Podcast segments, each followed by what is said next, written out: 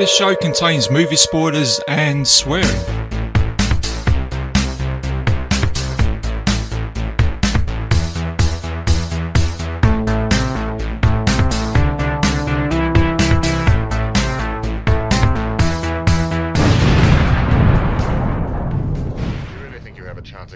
Mr. Cowboy. Yippee-ki-yay, motherfucker.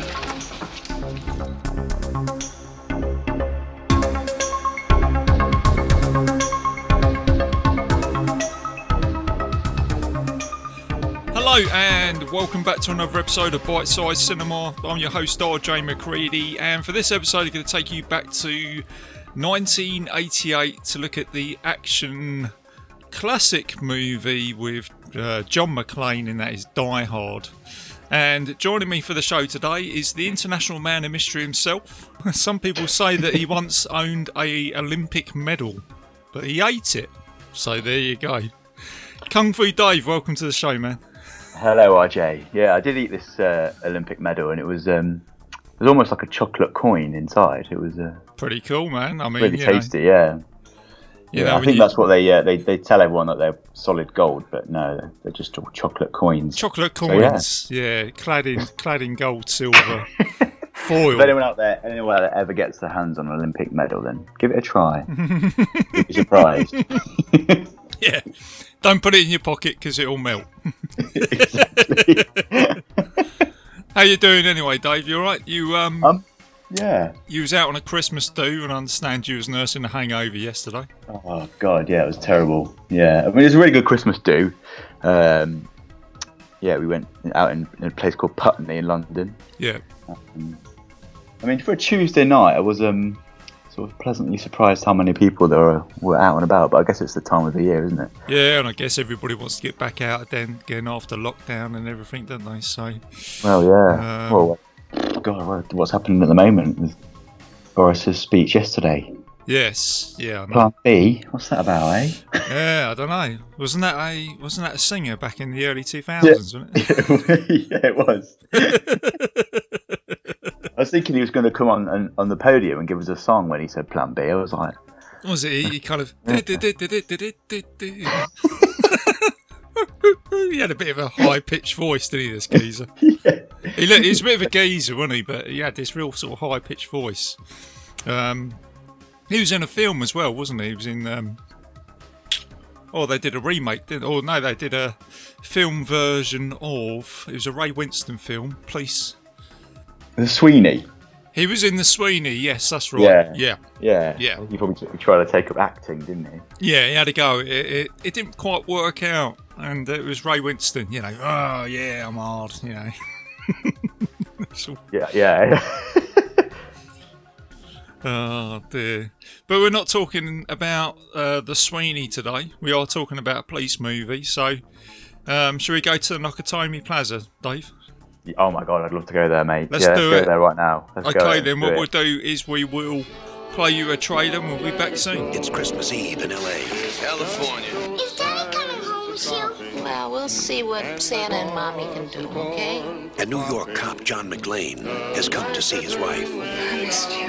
Instead, he's going to have to save her. Sit down. Hey! Within this skyscraper high above the city, 12 terrorists have declared war. They're about to be taught a lesson in the real use of power. They're as brilliant. Because I am interested in the $640 million in your vault. As they are ruthless. But I'm telling you, you're just going to have to kill me. Okay. We do it the hard way. Now, the last thing McClane wants... Think, damn it, think! ...is to be a hero. Where's Holly? Black Tucker! Where? But he doesn't have a choice. What does he think he's doing? Job.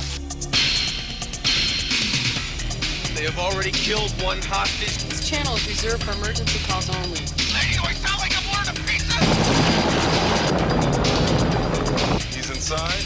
Who is he? Who are you then? You are most troublesome for a security guard. Sorry, wrong guess, huh? Would you like to go for double jeopardy? You're in really think you have a chance against our sadistic cowboy. Yippee-ki-yay, mother... You just destroyed a building. And I am in charge of this situation. Well, I got some bad news for you. From up here, that look like you're in charge of Jack. He is alone, he is tired, and he hasn't seen deadly squat from anybody down here. Hey, pal, how you feeling? All things being equal, I'd rather be in Philadelphia. I want blood, and you have it. Only John can drive somebody that crazy.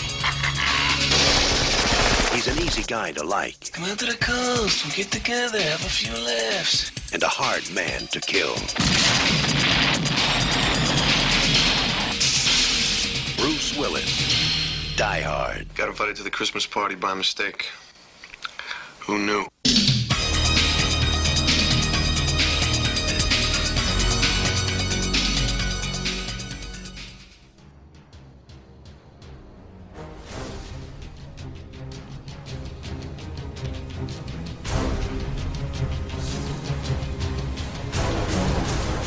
And welcome back, everybody. The synopsis to this film is a New York police officer tries to save his wife and several others taken hostage by German terrorists during a Christmas party at the Nakatomi Plaza in LA. It's got 8.2 on IMDb. It's just over 2 hours runtime. It was directed by John McTiernan, who did a couple of other movies, one being Predator before this, so he was on fire during this time. And it's starring Bruce Willis, Alan Rickman, Bonnie Bedelia, and Reginald VelJohnson. So, Dave, Die Hard. Do I need to say whether you like this movie or not? I love this movie, RJ. I love this movie. I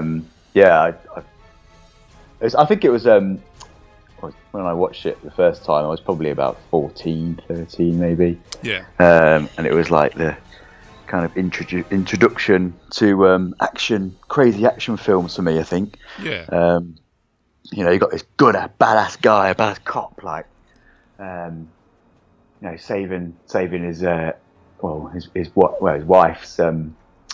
wife's colleagues, isn't it, in Nakatomi Tower. But yeah, when I watched it, I was like, wow, this is epic, like, fantastic action, like one guy against all these burly old terrorists from Germany. I know, yeah. I mean, that's for the times, because it's, German terrorists. I remember playing soldiers in the garden, fighting the Germans, because obviously in the history books it was World War II that I was on the back foot of in the 80s, so it was almost as if you was allowed to have German terrorists, It was kind of It was sort of like playing into that field, and I think there's a few listeners that probably will understand that. It's interesting to hear what you said there, though, because obviously I'm a little bit older than you, so I'm figuring that we've had this conversation before. Do you know what I mean? It's, welcome to the Father and Son podcast. Hey, our son, let me introduce you to this old action movie. Yeah, what's interesting is I'm figuring you probably would have watched this, in the sort of late 90s, early 2000s, was it? Yeah, it was.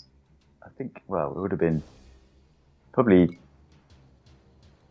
early 2000s. I would have been sort of a teenager, so... Yeah, and I think what's interesting is that I've mentioned to you Die Hard, and you've gone, yeah, that's a great movie. Yeah, yeah. And it kind of just shows the test of time for this film. I think it really ages well as a movie, even though it's brought out in the 80s. And when you watch it, it's like whether it's just on TV, it's almost like I feel like I've watched the rest of it, even if I'm halfway through it, and it just gives me that buzz. And and what you got to remember with Die Hard is I think it was a phenomenal movie which completely changed the game and mechanics of action movies. Because at the time, in 1988, you had some really good films out, with Arnold Schwarzenegger and Stallone, you had Cobra, you had Predator, you had Terminator. And then you had to have this... Well, you didn't have to, but it was kind of, when you thought of an action movie, it was like a muscle-bound guy that was going to take on the masses, which was fine, you know, because I still love that type of movie. But then all of a sudden you had Die Hard turn up with Bruce Willis, who was a kind of unknown back then. He was known, but he wasn't like a sort of massive action movie star like Schwarzenegger or Stallone. And then he just blows it out of the water with this movie, you know? And it's just, like, amazing. He is. It's like, it just gets you, like, going, doesn't it? Like, you know, when you watch it, it gets you, like, proper, like, you think, oh, I wish I could do that, you know? Like, really wish I could get him, you know, be Bruce Willis. Yeah. It's almost like, I don't know, they've obviously taken bits from Bond, haven't they? Like, to some extent, because he's, I don't know, he's, the sort of story of a lone guy, like, taking on these terrible people. I think what they've done is, I mean, what I've always thought with Die Hard is that they've actually picked a actor that actually looks like a police officer. So he's not... He's tough. He's got some sense of humour. He's got, you know, John McClane says he's got 11 years service. So he's a quarter of the way through his, or 1/3 of the way through his career. Yeah. And it's a lot about his wit, isn't it? But then what I do like about the character John McClane is from the beginning, when you're introduced to him, he is just a normal bloke as well, because he's got marriage problems. Yeah. He's probably got some money issues. It's... You know, and when he goes to the Nakatomi party on the 30th floor, he's kind of like a fish out of water, isn't he, with all this corporate bollocks? Yeah. You know, it's just like, you know, you got these, that, oh, what's he, Ellis guy snorting a bit of 80s cocaine and being a twit. Yeah, and all these, like, posh people, like, drinking swanky drinks and... He's this, like, rough and ready bloke, isn't he? Like, oh, this is not my cup of tea. Like. Exactly, yeah, he's... You know, it's a Rolex. You know, oh, fuck off. He's probably used to going down the local dive bar, isn't he, and having a couple of pints of, exactly, you know, and a few shots of Jack Daniels, you know, at the bar. And exactly, I think John McClane would be down. Yeah, he's got a bit of rock music, and he's having a few beers, and he's probably getting on his harmonica, and he gets on the stage, doesn't he? He's having a good laugh, you know. Yeah, it fits his character profile, definitely. Take your shoes off, John.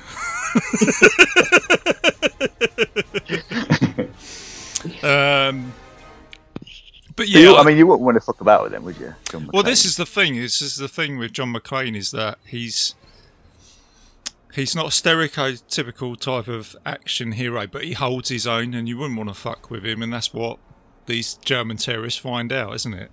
Yeah. And like you say, it's the thing that's on John McClane's mind is his marriage to his wife, and he's thinking, I've fucked all this up. And then the next thing you know, Hans Gruber and his men turn up, who are a badass, by the way. Do you know what I mean? It's just like, they are... Now, they are your stereotypical terrorists, aren't they, in the 80s? Like, if you're talking about terrorists that are in... Robocop, like, you know, Clarence Boddicker. I've always thought that Hans Gruber and Clarence Boddicker are kind of like your fucking menacing school teachers, very educated. Yeah, but they're gonna try and kill you at the same time. Do you know what I mean? Very cleverly. And they don't have any, like, they sort of make it humorous, don't they, with killing you. It's always they're finding it hilarious that they're killing you. Whereas, like, I mean, I never found them scary. You know what I mean? They didn't scare me. They sort of made me laugh, like, because they were just so. Well, Hans Gruber was just so funny, wasn't he? When he was like, and these one-liners that he come out with, and I mean, it's Alan Rickman all over, isn't it? Like, that's his acting style. He's brilliant. Yeah, and I think what you find is that the English accent seems to come across very menacing in an American movie as I think Gary Oldman's done it, hasn't he? I think he did it in the Air Force One movie where he played the terrorists. And they've just got, you know, like I think Hannibal Lecter as well. You know, you put someone with an English accent in an American movie and they're playing either like a bad guy, it tends to work.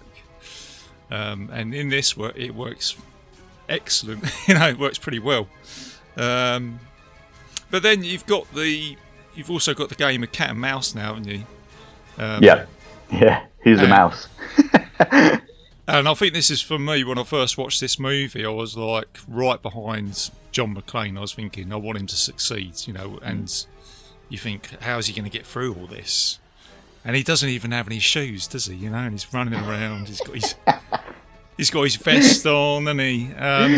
He's he's sweaty, isn't he? He's got like bits of shit all over him. Like, yeah. He's proper like the bottom of the barrel, isn't he? Like, he's got nothing going for him, and then he's got to take on all these terrorists. Like, yeah, and then he's saying all the things that I'll probably come out and say, where he's sort of going, think, John, think, how are you going to sort this out?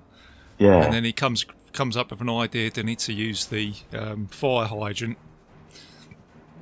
And all the emergency services start coming along, doesn't he? He starts to go, yeah! He's like, yeah, come to Papa, man. That's it. Yeah. And then they turn around. He's like, no, motherfuckers. No, yeah. What you doing? And then, yeah, it was a bit that made me laugh. You know, this film was like, you got that limousine driver, haven't you, in it as well? Oh, girl. Yeah. He was absolutely hilarious, wasn't he? Yeah, that's what I mean. He brings a bit of comic relief to it as well, doesn't he, at the beginning? Yeah. You know, where he's talking about Bruce Willis's teddy bear, isn't he, at the back of the car, isn't it? You know. Yeah, and he's just all waiting outside, isn't he? Like, as if, oh, what's going on? And then there's all this. I mean, there's a point in the film where there's a massive explosion at the bottom, and he's like, fuck, shit. Yeah, that's it, yeah. Or someone lands on his car, is that right? No, that happens later on. That happens to Sergeant Powell, doesn't it? Oh yeah. Yeah. Sergeant Powell. Yeah, Al Powell, isn't it? He saves... there's this, like, sort of thing going around that he saves, like, Christmas, doesn't he? Or he's, like, the unsung hero of the Nakatomi Tower terrorist attack. Yeah. But he's a legend. He's probably my favourite character. Oh, he's great, yeah, because he is like the middleman here, isn't he, between John McClane and all the other police officers that turn up.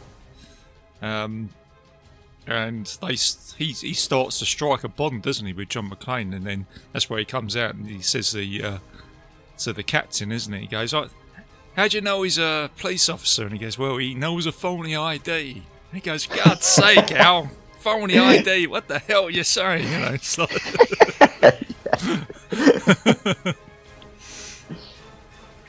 But yeah, and I like it because that's kind of jumping onto another scene, isn't it, where John McClane's taking out some of the terrorists, and he throws the body out, doesn't he? Because he's thinking, right, we're going to have to try and convince this guy that there is a terrorist attack in this building, and he uses the chair, doesn't he? And he throws the body out the window. And I've got a little clip here, actually, where he comes out and says, "Welcome to the party, pal," and I'll just play that right now. Welcome to the party, pal! And that is just, you know, it's just a cool scene, isn't it? Do you know what I mean? I think that gets used a lot, doesn't it, in little clips for the 80s.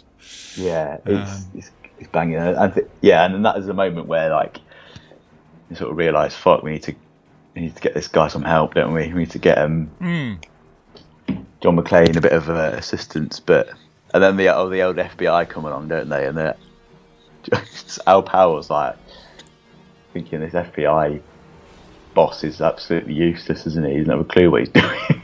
Yeah, it's like Agent Johnson and Agent Johnson, no relation, you know. So it's just like. And then Sergeant Powell talks to the police captain, doesn't he? He goes, Is it Dwayne? It's Captain Dwayne, isn't it? Yeah. And Al Powell says to him, "Do you want a breath mint?"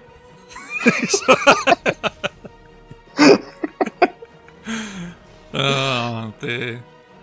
But there's a few other bits that that, or before that, which is classic. Obviously, you've got the Alan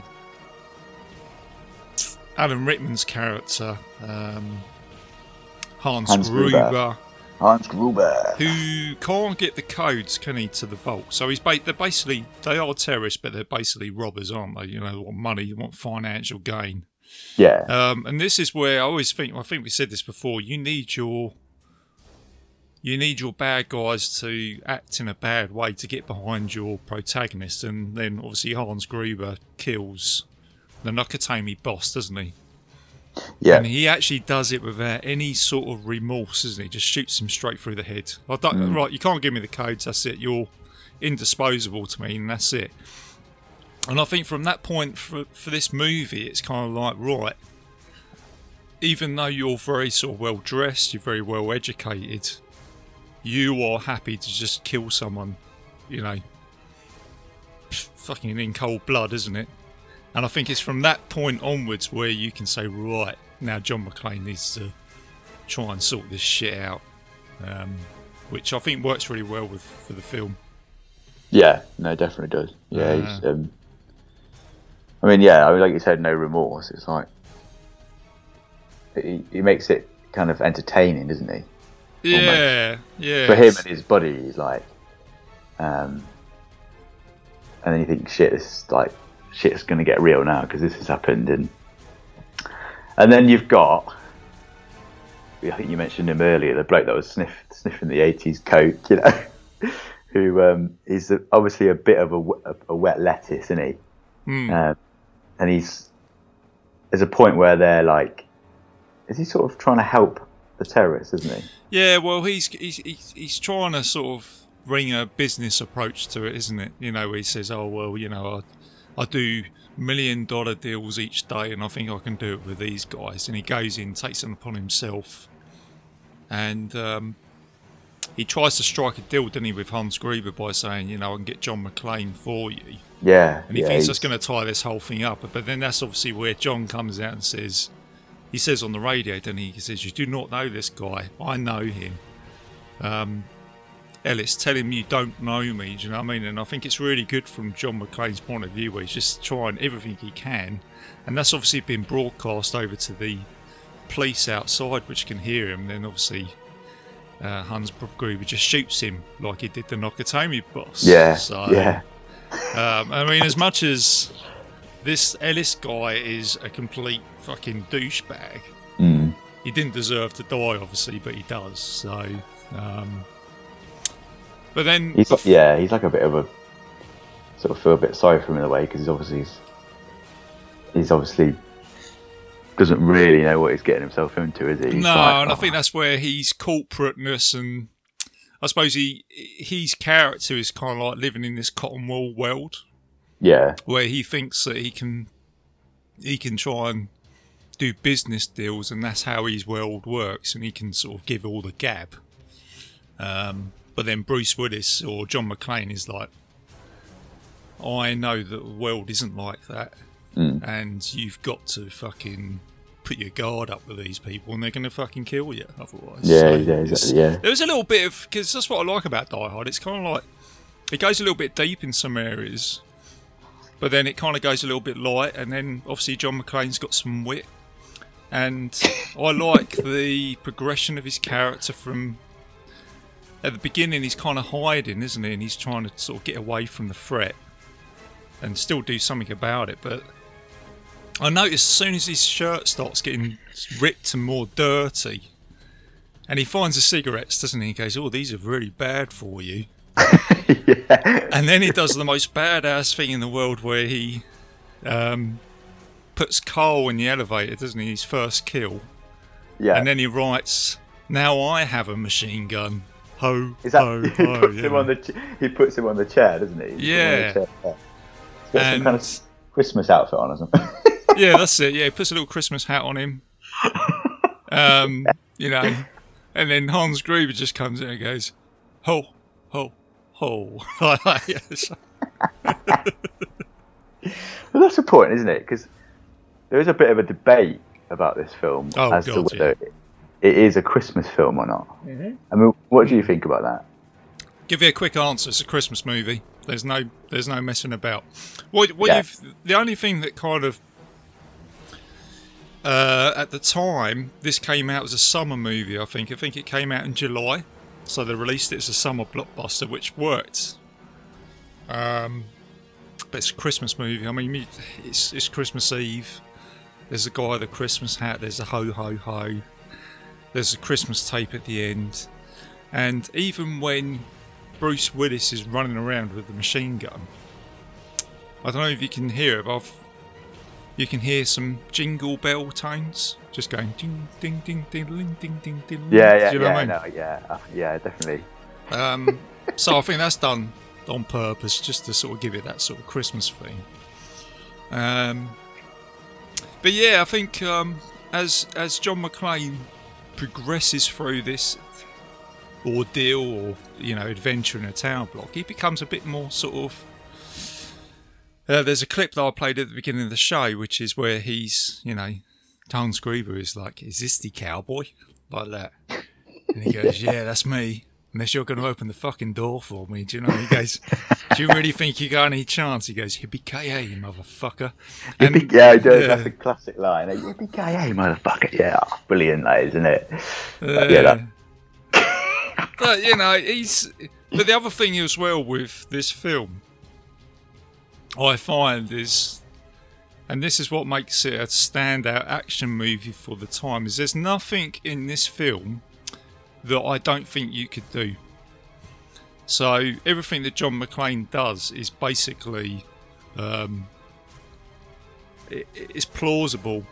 So, you know, with him in the elevator, so he climbs down the elevator, goes up the elevator, and he jumps off the top of the roof with a fire hydrant, and he puts C4, doesn't he, and detonates it down the bottom of the elevator. So all the action scenes in this is plausible, which kind of makes it real for me, which I think works really well for Die Hard. Yeah, definitely. And he's obviously like struggling, isn't he, because he's got limited ammo, he's got a bit of C4, and like he's working with what he's got, and he does, obviously, in the end it turns out that he comes off better than the rest of them. Yeah. So. Yeah. But there's the thing that makes me laugh about one of the baddies is the guy that looks like a heavy metal singer. He's got like long blonde hair, isn't he? Oh yeah, they all have, yeah. Yeah, and he's like running around with his like two MP5s. He's like, yeah, he's like, again, he's probably, I think he's the scariest baddie in it, because you just think, fuck, he looks like. Yeah, there's the. I can't remember the actor's name now, but he was in Ghostbusters 2. Oh, right, okay. He was Vigo, didn't he? The medieval magician. And then, there's a couple of in there that like to come out from an 80s rock band as well, didn't they? You know? Yeah.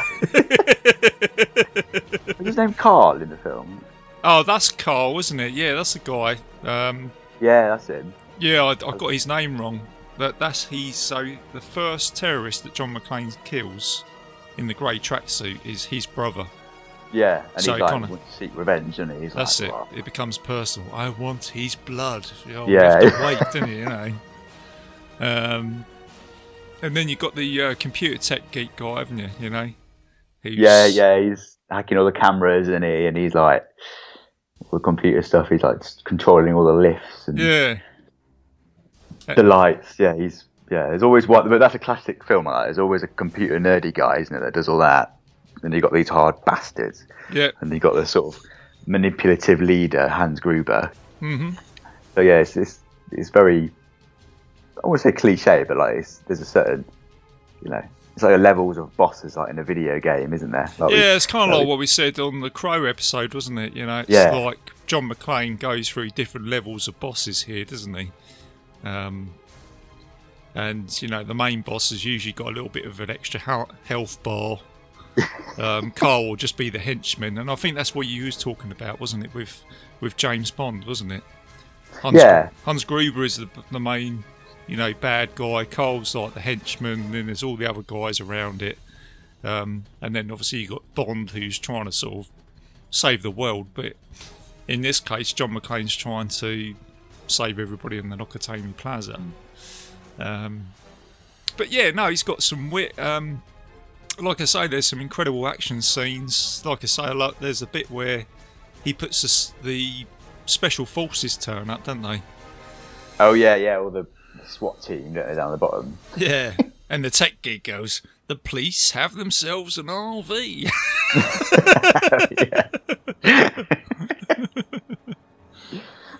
And John McClane's telling me, he says, no, don't do it, Al. Get him to pull back. I know these guys. I know what they're doing. Don't get him to come in, isn't it? You know.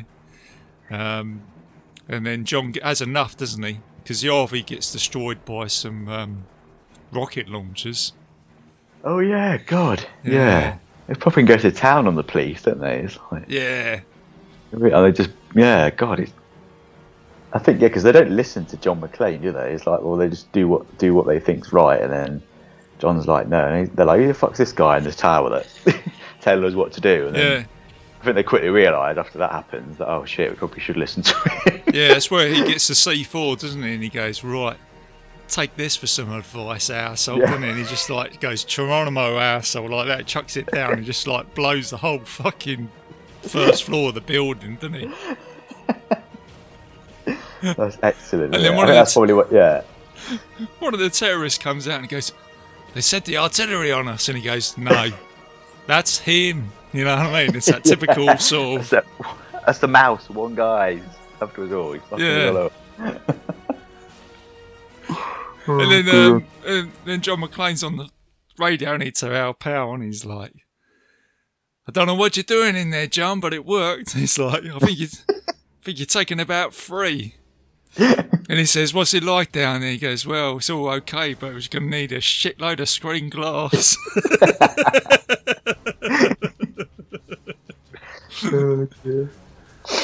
What's your favourite action scene in this movie then? Like, if you had to pick one. Oh, it's... so many, there's a lot, but like... There's an awful lot I like, but I think the main one for me is the one at the end when he's got the helicopters on the roof and he's getting shot at. Because he knows that there's like a double cross, doesn't he? And the, Hans Gruber is basically going to put all the terrorists on the roof and detonate it, make it look like they're all dead, basically, isn't it? But then John McClane's got to jump off the rooftop, doesn't he, with a fire hydrant. Now, if you didn't think all those other action scenes were badass, you've now got this scene. I'll never even think about going up in a tall building again. Oh, God, please don't let me die.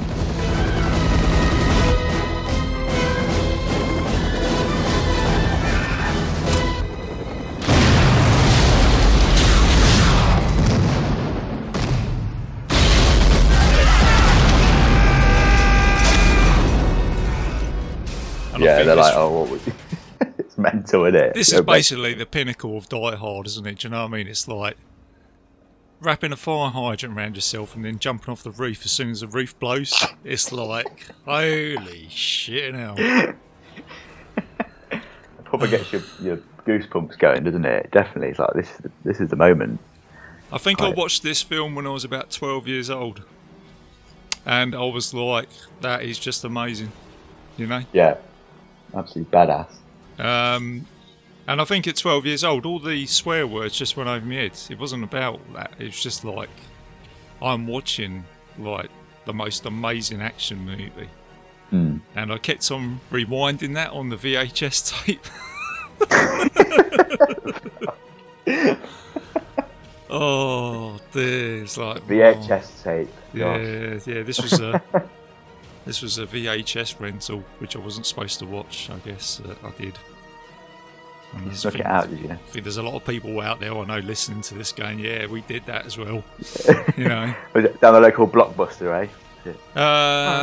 No, this wasn't Blockbuster. I remember this was the local video store. This was a private VHS rental store that I got this from.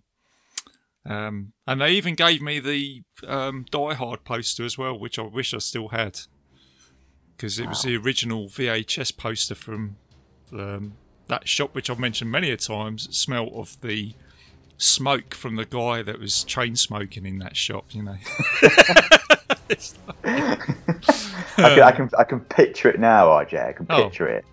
A little you in a classic, what would it have been, the 80s? Or early 90s? So 88, 89, 90.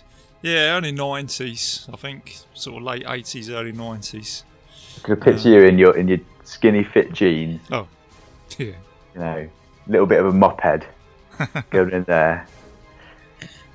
Got your deep purple t-shirt on. Ah, yeah. Picking up your Die Hard VHS and going, oh, I've got a great poster. And they're coming out smelling of Lambert and Butler. Well, that's right, yeah. I mean, if I could bottle that smell and use it, put it in some aftershave for Christmas, do you know what I mean?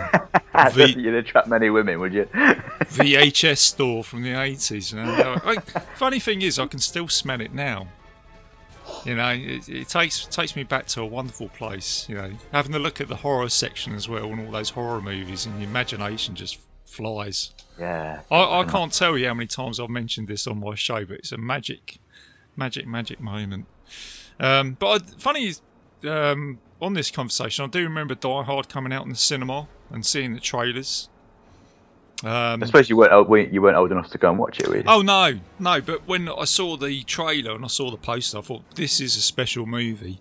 Even at my age, I just thought that looks amazing, because I think in the trailer you see John McClane on the elevator and, you know, running around with a machine gun. I thought, oh man, this looks amazing. Yeah. Because on the poster, you notice you only get like a half cut of Bruce Willis's face. Yeah. And they did that on purpose because Bruce Willis wasn't like an A-list actor then. Right, and okay. As a sort of commercial marketing thing, they just thought, we'll just give him a half cut just to make him blend in. That's interesting, isn't it? Because you think... I mean, yeah, he's like... Well, he obviously becomes big after this film, but like... Yeah. Slice him in half because he's not a big actor yet. It's interesting. But even though they've done that, I still think that poster looks cool with just a half cut of Bruce Willis's face next to Nakatomi Plaza with the explosion at the top. I just think that's an awesome looking poster. Yeah, yeah. But Bruce Willis, a little bit of trivia on that. I mean, he still got paid $5 million, which was an awful lot of money for an actor back then. And then, of course, after this film, I noticed that Bruce Willis was basically John McClane in all the other movies that he did. Yeah. You know what I mean? It's just like... He's got a certain acting style, hasn't he? I mean, I think it's like some actors can't change... They can change the way they act to suit different characters, but... You watch a Bruce Willis film and you know it's him, don't you? It's like... Yeah. You hear his voice. You don't really have to watch the screen. You could watch the wall and a Bruce Willis film will come on and you think, okay, I know it's Bruce Willis in that film. I don't know. I probably know what film it is, like, just because the way he is. But... Yeah. I mean, that's not a negative thing, I don't think. I think that's quite a good thing, because that's his persona, isn't it? And that's probably what's made him who he is today. Yeah. Yeah, I think so. And why... At the same time, even though I've said that, I still buy into that. So when I watch Armageddon, which we've reviewed, yeah, Harry Palmer is John McClane, as an oil rigger. And then I was watching Pulp Fiction the other day, where he plays Butch the boxer. Oh yeah, and when he's in the back of the cab and he's like. The woman's saying, "Oh, you're the boxer. The man's dead. And do you want to tell me about it?" He goes, "If you give me a cigarette, I'll tell you about it." Like that. Do you know what I mean? He's like, "Oh my God, he's just got into John McClane, mate." Do you know what I mean? And he gets a cigarette, and he's just like, he goes, "Well, I'll give you a quick answer. I didn't feel bad about it at all." It's just a John McClane, my son. It's the one line, isn't it? It's the one line. And then. I mean, saying that, Sixth Sense. He was in the Sixth Sense, wasn't he? Mm-hmm. Yeah. Maybe that is the only film I probably can think of where he sort of deviates slightly from you know, his persona, if you know what I mean. Yeah, I think that's a good shout. He's kind of caring guy, and he's like, you know, that little boy is seeing dead people, and he's like, he's a therapist, isn't he, in that film? Yeah. That's a fantastic film as well. Have you covered that on this podcast? No, not yet. No. Maybe we should do that one, actually. Bit of M. Night Shyamalan. But no, I think you're right. I think that's a good shout, actually, because there's no point during that movie where he's really like the Bruce Willis. Doesn't bring John McClane into that, does he? No. Because he's a very sort of almost like a little bit shy and intimidating, isn't he? Or he is just a different character to what he has played before, and I think that works really well for Bruce Willis. And I do like it when you have someone like who's done action then does like horror, or then just does something completely different to what they're known for, which kind of works. But yeah, I mean, he was in The Expendables as well, wasn't he? He does, yeah, that's right. Yeah, he turns up. He turns up in The Expendables, doesn't he? Yeah, and what's another film? Surrogates. Have you seen that? Yes, that's right. Yeah, that's the other one. But I was looking at his IMDb profile the other day, and it was like he's doing a lot this year and next year. He's got about 7 or 8 movies in the pipeline, which is a bit weird, like for an actor, because he's. So he's like got something called Fortress, American Siege, Gasoline Alley, A Day to Die, The Wrong Place, which are in post-production at the minute. Vendetta, Die Like Lovers, Corrective Measures, White Elephant, Paradise City, and Fortress 2. But it's a bit odd. I don't know if these are all films or TV shows or games as well, because there's a lot going on. For his age, and he's got a lot going on at the minute. But yeah, I think he's looking for another hit, isn't he? But he hasn't had one, has he? No. I think he's sort of got into the sort of Nicolas Cage realms where he's making a lot of films, and every time, you know, is it the old saying that you throw enough shit at the wall, something might stick? You know? Yeah.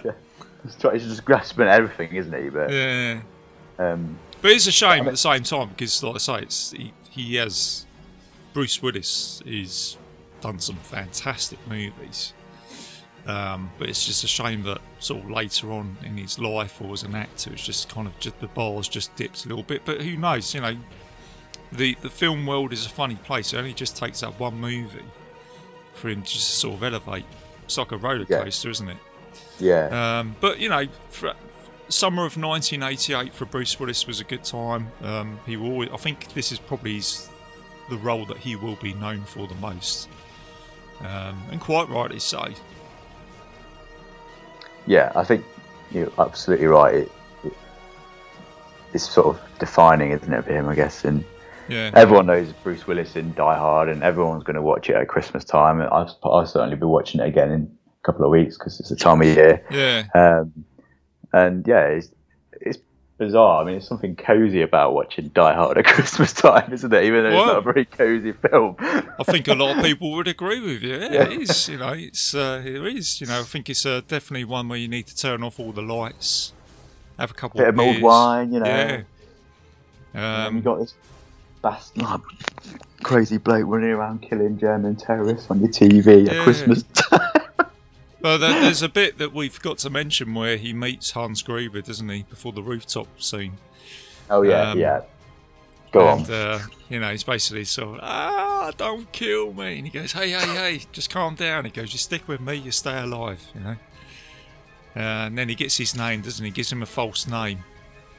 Then he gives him a gun. He says, you ever shot a gun? He goes, I did a bit of paintball every now and again, doesn't he? Yeah. He tries to shoot John McClane, doesn't he? And he goes, oh, no fucking bullets. Did that with Mr. Ducardi, didn't you? That's it. He's like, not pulling the wool over my eyes, are you? Yeah, and then he comes out, and then John McClane comes out with that. That's a pretty good accent, Han. You want to go on TV with that fucking accent? There's millions of one-liners in this film, but it's mental. Yeah. Yeah, and... classic scene, though. There's another scene which, you know, and this is the thing, and it is like the character of John McClane is like being in a building and jumping from floor to floor. So you go high, you go low, you go midway, which I think is very clever. So he's got all the wit, he's got all the character, he's scared, but then ultimately he's thinking about his wife as well. And there's a fantastic scene where Hans shoots the glass, doesn't he? And Bruce gets all the glass in his feet. And he has this moment with Al Powell where he basically says, you know, look, you know, what's the odds on me at the moment? You know, with it's a sad bit, isn't it? And he basically comes down and says, look, the captain don't like you, but we all do, and we all love you, man. He says, well, he says, I just want you to do me a favour and just tell my wife that I love her and tell her that I'm sorry. And you've got, and this is really progressive, I think, for the 80s with action movies, is you've actually got your main character crying over his wife. And a man as well. Yeah. It's interesting. And this is why I think Die Hard works, and this is why people love Die Hard, because I think you've got a character that you can relate to. Because he's got all the traits of, let's face it, all of us, you know, everyday life, you know, we've got these issues. And he's trying to save the day and do the good thing. And I think that's why people fucking love this movie. Exactly. I mean, he's just on it. He's obviously in a bit of a, at that point, he's in a bit of a dark place. He's like, fuck. He's like, look, I'm on my own. No one's helping me. I've got to deal with these terrorists. My wife's up there and I love her, and I might not be able to see her again, and I've got kids with her and stuff like that. And it's like, yeah, it's like he really hits rock bottom, and then it's almost like you could say, like, it's like you could metaphorize it to anything in your own life, couldn't you? Like, you go through bad stages and then you pull yourself out of it. But this is obviously done in a few scenes of an action film, which it's relatable. It's getting a bit deep, isn't it, RJ? But, you know... No, I think... and I think that's where this film's supposed to take you, to that point. And that's why people get behind. Because that's why I say it's important that the bad guys are really bad and the good guy is good. But then you find out a little bit about his backstory and you get behind him even more. And then all of a sudden, it's back to John McClane doing his stuff again, where he's like... all the time he's thinking, and then he goes, I've got 2 rounds left. And this is kind of like the end scene boss, isn't it? Where he looks at the Christmas tape, doesn't he? And it kind of goes, dun, dun, dun, dun, like that, doesn't it? And then he's got his hands behind his back, isn't he? He's going, Han! Like that. And then his wife's been caught, isn't it? Because obviously, we've got to mention that dickhead, didn't we? The broadcaster, wasn't it? Eat it, Harvey!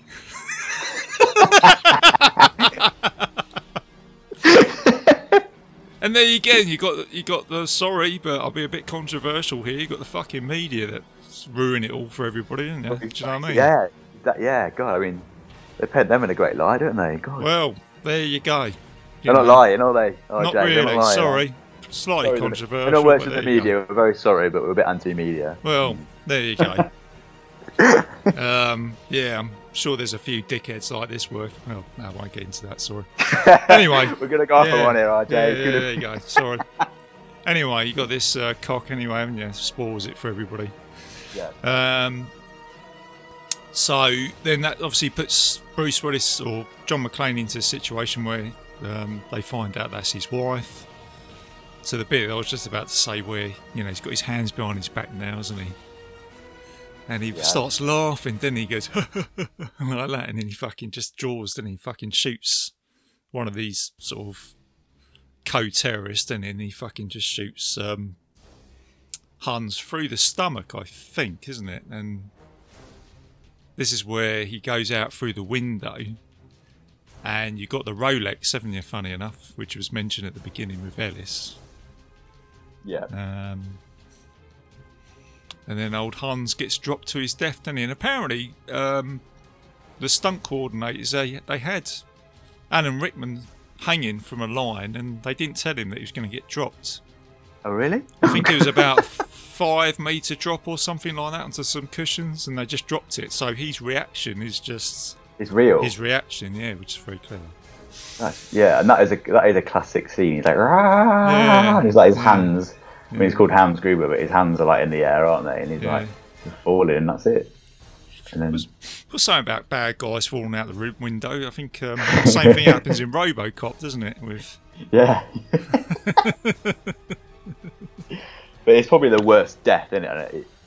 It sounds very dark, but like it's almost like a sense of accomplishment that this person who's killed all these people and wanted to kill all these innocent people has got his comeuppance at the end of it, hasn't he? So yeah. So you can sort of justify it in a way, but for a film, obviously, not in reality. But. Yeah, and then he takes the jumped-up Rolex watch with him as well. Yeah.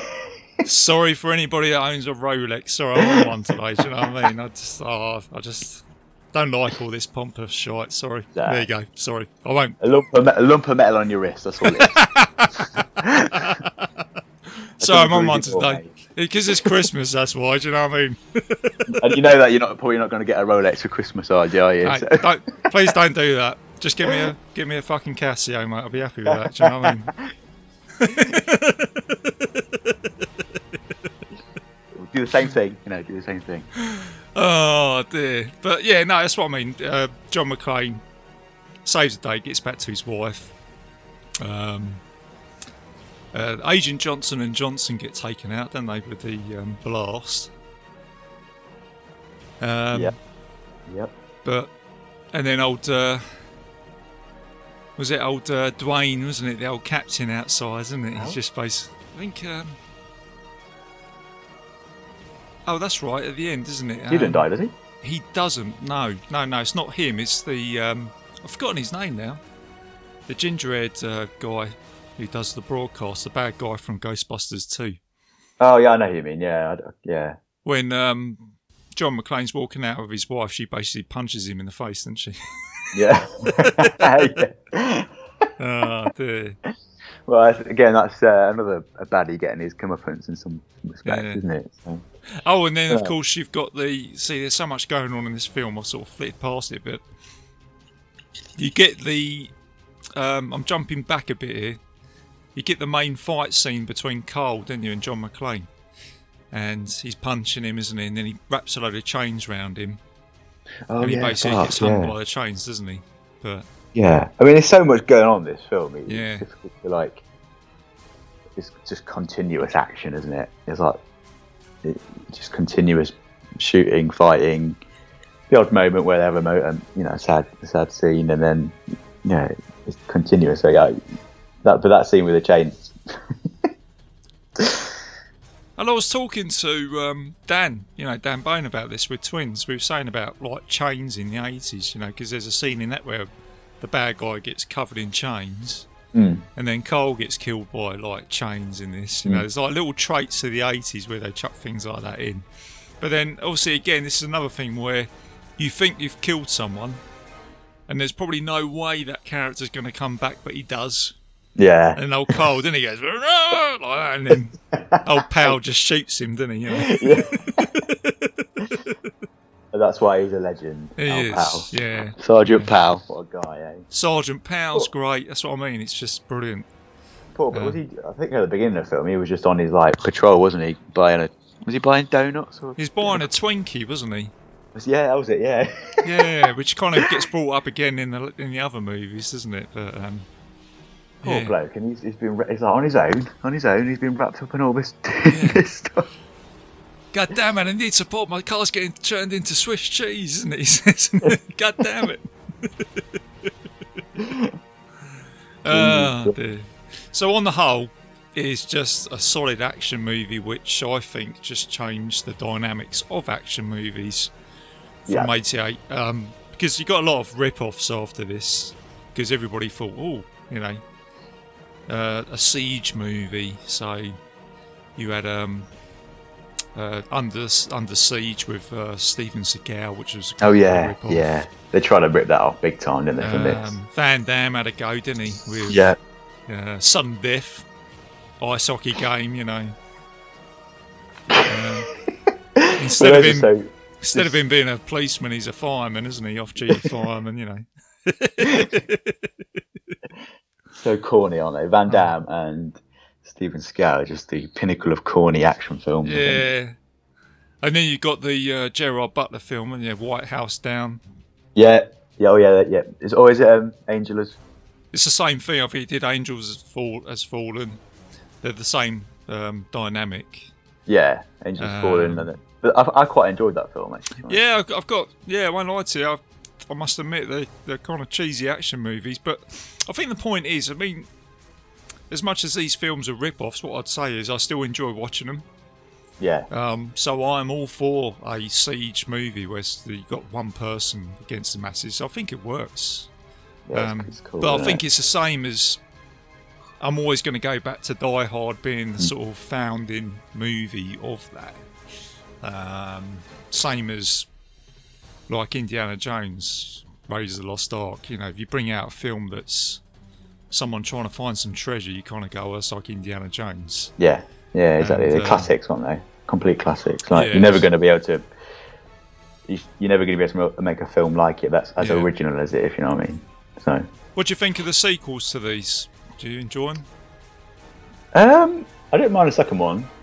I think they got a bit silly after that, but I mean, I'd watch them. I mean, it's not like The Crow where allegedly the sequels were shit, but they're not bad, but they're okay. I mean, it's just because Bruce Willis is back, isn't he? It's like he's back in, and something else is happening again. And then you got the airport problem.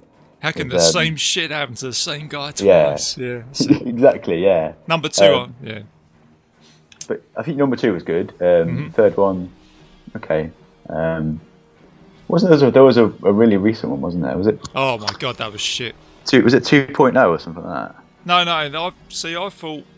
Number two was great. Number three I really enjoyed.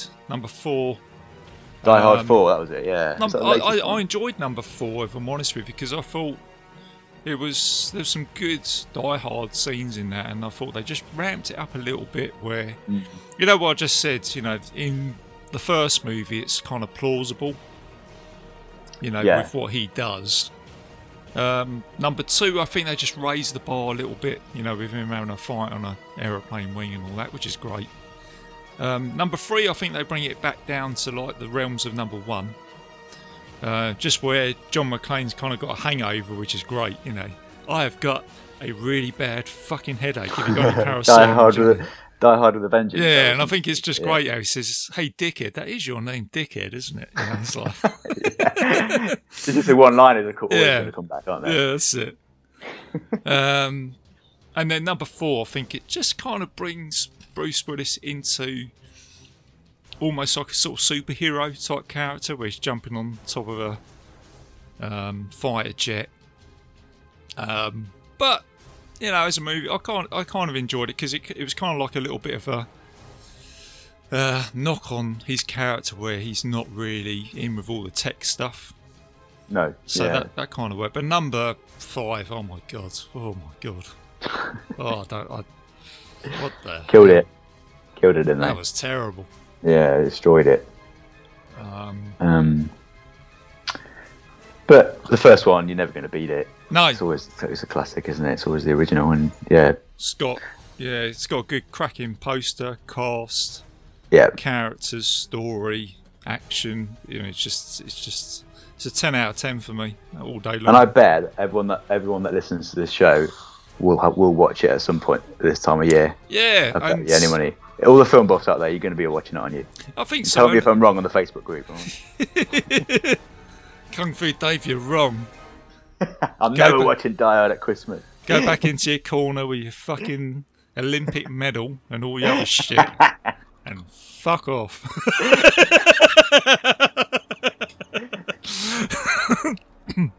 Sorry.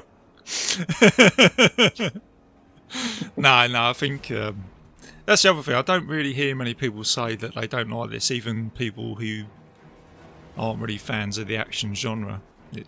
Yeah. I give it. What would you give it out of 10, RJ? Oh, it's a 10 out of 10 for me all day long, mate. Yeah, easy. Definitely. You can't not, can you? It's definitely a 10. Oh dear, 10 Twinkies or whatever. 10, yeah. I think every other review now is going to be out of 10 Twinkies, isn't it? Twinkies, yeah. We'll do it out of Twinkies. The Crow was probably, I'd probably give it a solid 8 Twinkies out of 10 Twinkies. Mm-hmm. It's definitely a 10. Well, there you go then. So, Dave, that is Die Hard. Thanks for joining Kung Fu Dave. Wajah. Thanks for joining me for this episode today. It's been really fun, mate. It's been really good fun. We were going to do Blade, weren't we? But we decided to change it for Christmas and talk about a Christmas movie, which is, as we mentioned earlier, is a little bit under debate amongst fans, whether it is or not. But I'm going to say it is. Same here. I think, top film. Great show, great company with you today. Thank you very much for having me again. No worries. Okay, everybody. Well, hope you enjoyed that show. If you haven't seen Die Hard, you just happen not to have seen it, go check it out. If you have seen it, go and watch it for the 100th time, like we all have. So, okay. So, just before I close the show, just a little bit of admin for Bite Size Cinema. I'm a proud member of the Legion Podcast Network, so please go and check out all the other shows on there. There's some great stuff being released lately. Also, my other show, which is the Mystery Vault podcast. You can find both shows on iTunes, Spotify, YouTube, several other players. If you put in Bite Size Cinema into Google, it'll take you to a listening platform. I've also got a Facebook page. That's where I'm most active. So if you want to contact me, that's the best place to do it. Let me know. Comment on the show, let me know if there's something I've missed out or there's a bit of trivia I've got wrong or anything like that. I am happy to be corrected, no worries. So yeah, there you go. Merry Christmas everybody, hope you enjoy it. And this will probably be the last episode until the new year, so as always, keep it bite-sized, keep it safe, and I'll see you soon. Yippee-yay, motherfucker. Merry Christmas, everybody, as well. From Kung Fu Dave. That's a pretty good fucking accent. You should be on TV with that fucking accent. See you later. Bye-bye.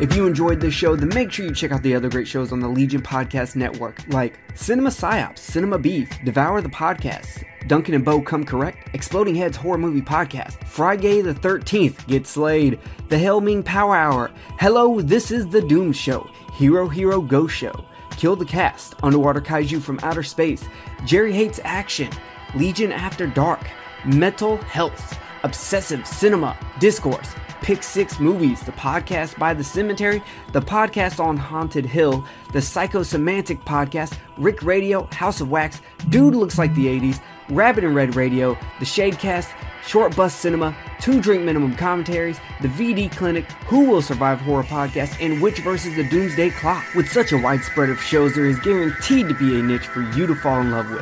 Horror, politics, movies, books, sex, music, commentaries, health, video games, kaiju, action, news, comedy, and opinions that would most likely get you killed in some parts of the world. We are proud to bring you some of the best podcasting in the world. Check us out at www.legionpodcast.com, iTunes, Spotify, Stitcher, YouTube, and any other dark corner of the internet where podcasts can be found.